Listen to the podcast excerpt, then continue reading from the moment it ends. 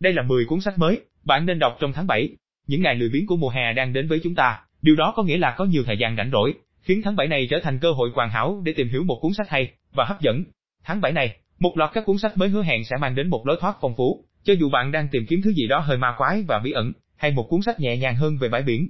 Từ Không có gì đặc biệt, Nothing Special của Nicole Lettery, một cuộc dạo chơi thú vị dành cho lứa tuổi mới lớn, qua xưởng phim nhà máy của Andy Warhol, đến bờ biển bị đánh cắp, đợt tàu lên cầu của Wyatt Murphy, một cuốn tiểu thuyết trộm cắp ly kỳ lấy bối cảnh ở một thị trấn ven biển, tràn ngập những nhân vật khó ưa, đến cuốn hồi ký chân thành của Bé Nguyễn, chủ nhân của một trái tim cô đơn, Honor ở ở lốn ly hết, vì sự phức tạp của việc làm mẹ, luôn có một lựa chọn cho mọi độc giả.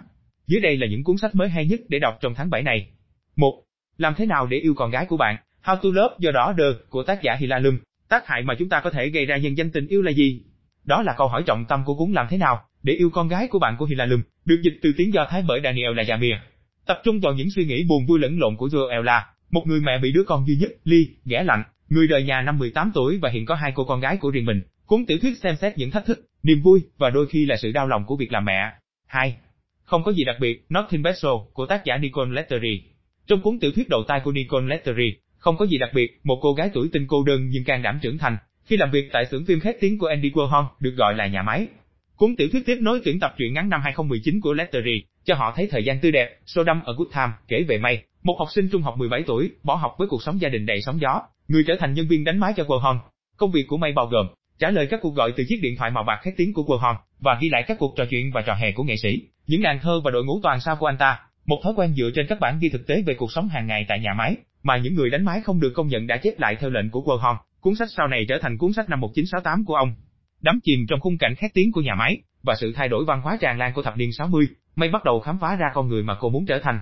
3. Khát khao bất diệt, Immortal Longin của tác giả Logon.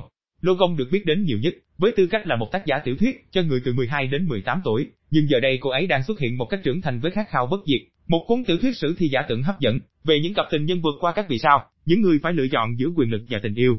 Lấy cảm hứng từ tác phẩm Anthony và Cleopatra của Shakespeare, cuốn tiểu thuyết kể về công chúa Cala, một hoàng gia bất đắc dĩ với niềm tin vua chính phủ, người sẽ không từ thủ đoạn nào hạ bệ nhà vua và sự thối nát của nó, ngay cả khi điều đó có nghĩa là sát hại chính gia đình mình. Bước cuối cùng của Kala để lật đổ chế độ quân chủ là tập hợp các trò chơi đấu sĩ. Những gì cô ấy không mặc cả là đạt được một thỏa thuận và bất ngờ yêu đối thủ của cô ấy, một thực tế sẽ khiến mọi kế hoạch của cô ấy gặp nguy hiểm. 4. Người thuần chay, The Vegan của tác giả Andrew Litton.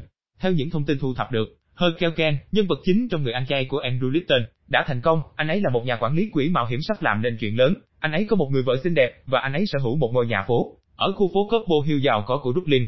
Nhưng khi phán đoán sơ suất dẫn đến việc chơi khăm của anh, có khả năng gây tử vong trong bữa tiệc tối tại nhà riêng, Ken bắt đầu đánh giá lại cuộc sống của mình như những gì anh biết. Mang trong mình cảm giác tội lỗi và hối hận, không hiểu sao anh bị thu hút bởi mọi con vật mà anh gặp, một con chó hàng xóm, một con chim trên đường phố, hai con thằn lằn anh nhận nuôi từ một cửa hàng thú cưng. Mối quan hệ đột ngột của Ken với động vật cũng đi kèm với sự thay đổi lối sống, anh không còn cảm thấy ngon miệng với thịt và trở thành một người ăn chay trường. Việc anh ta dường như từ bỏ thói xấu đã gây ra những hậu quả sâu rộng, giờ đây, anh ta đang quyết tâm cải cách tình trạng tham nhũng trong giao dịch chứng khoán, sẽ khiến anh ta trở nên giàu có một cách khó hiểu. Nhưng, từng là một chuyên gia tài chính, giờ đây Ken xem xét con đường của mình, và thu hẹp tài sản, anh ấy sẽ dốc toàn lực. 5. Nitrat bạc, Silver Nitrat, của tác giả Silvia Moreno Garza. Sự kỳ diệu của điện ảnh gặp gỡ nghệ thuật hắc ám, trong Nitrat bạc của Silvia Moreno Garza, một bộ phim kinh dị tân cổ điển, đề cập nhiều đến truyền thuyết điện ảnh cũng như điều quyền bí.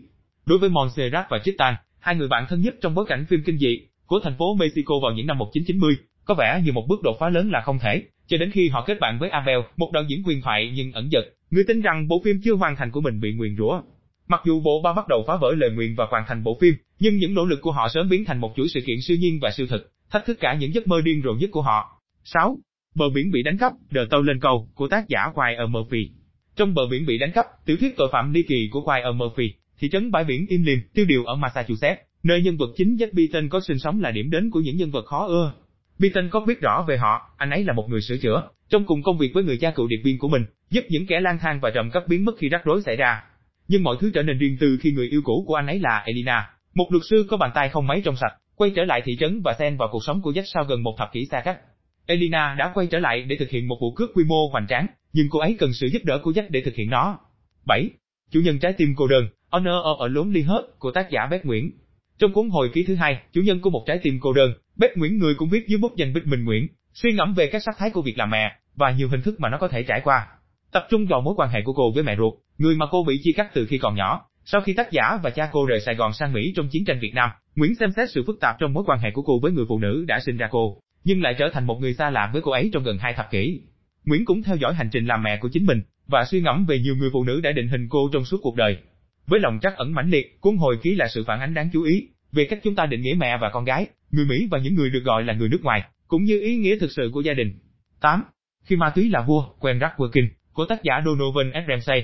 Với khi ma túy là vua, Donovan S. Ramsey tìm cách điều chỉnh lại câu chuyện xung quanh đại dịch cocaine của những năm 80 và 90, bằng cách kể về lịch sử của nó thông qua tiếng nói của cộng đồng, những người sống sót sau những giai thoại phân biệt chủng tộc và hậu quả tàn khốc.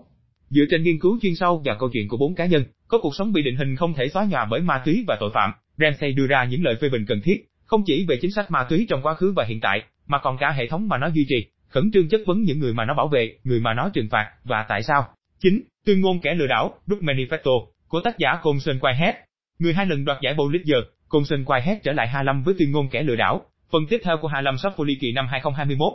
Một lần nữa tập trung vào Regani, chủ cửa hàng đồ nội thất và đôi khi là nơi mua bán hàng ăn cắp, người hầu như từ bỏ sự hối hả bên lề bất hợp pháp của mình. Cuốn tiểu thuyết kể về những nỗ lực của Kani và gia đình anh ta để tồn tại giữa những căng thẳng chủng tộc và hỗn loạn chính trị của thành phố vào đầu những năm 70. Được tổ chức thành 3 phần, cuốn sách chuyển qua các đoạn giới thiệu đề cập đến mọi thứ, từ các bộ phim Station, phim hướng đến khán giả Mỹ Jaden Goffey, đến các đám cháy lan tràn tàn phá khu thượng lưu Manhattan. Kết quả là một mô tả tuyệt vời, nghiêm túc về một chương quan trọng trong lịch sử của thành phố New York. 10. Kiểm soát sinh sản, Birth Control, của tác giả Alison Yarrow. Hãy xem, Kiểm soát sinh sản của Alison Yaro, quyền lực ngấm ngầm của đàn ông đối với việc làm mẹ, là một bản cáo trạng nhức nhối đối với y học hiện đại, nguồn gốc gia trưởng và những hậu quả đau khổ của nó đối với những người trải qua quá trình mang thai và sinh nở. Dựa trên nghiên cứu sâu rộng, các cuộc phỏng vấn với các chuyên gia và một cuộc khảo sát ban đầu với 1.300 bà mẹ, công trình nghiên cứu sau này lần theo lịch sử của sự kỳ thị phụ nữ và phân biệt chủng tộc trong chăm sóc y tế khi nói đến các cơ thể sinh nở từ xưa đến nay. Từ việc bác sĩ nam lấn nước nữ hộ sinh trong thế kỷ 19, cho đến những thiếu sót của các thủ tục và thực hành y tế đương đại, Zaro nhấn mạnh nhu cầu cấp thiết phải cải cách cách chúng ta nghĩ về việc mang thai và sinh nở, có việc chăm sóc sức khỏe bà mẹ tốt hơn là một quyền của con người.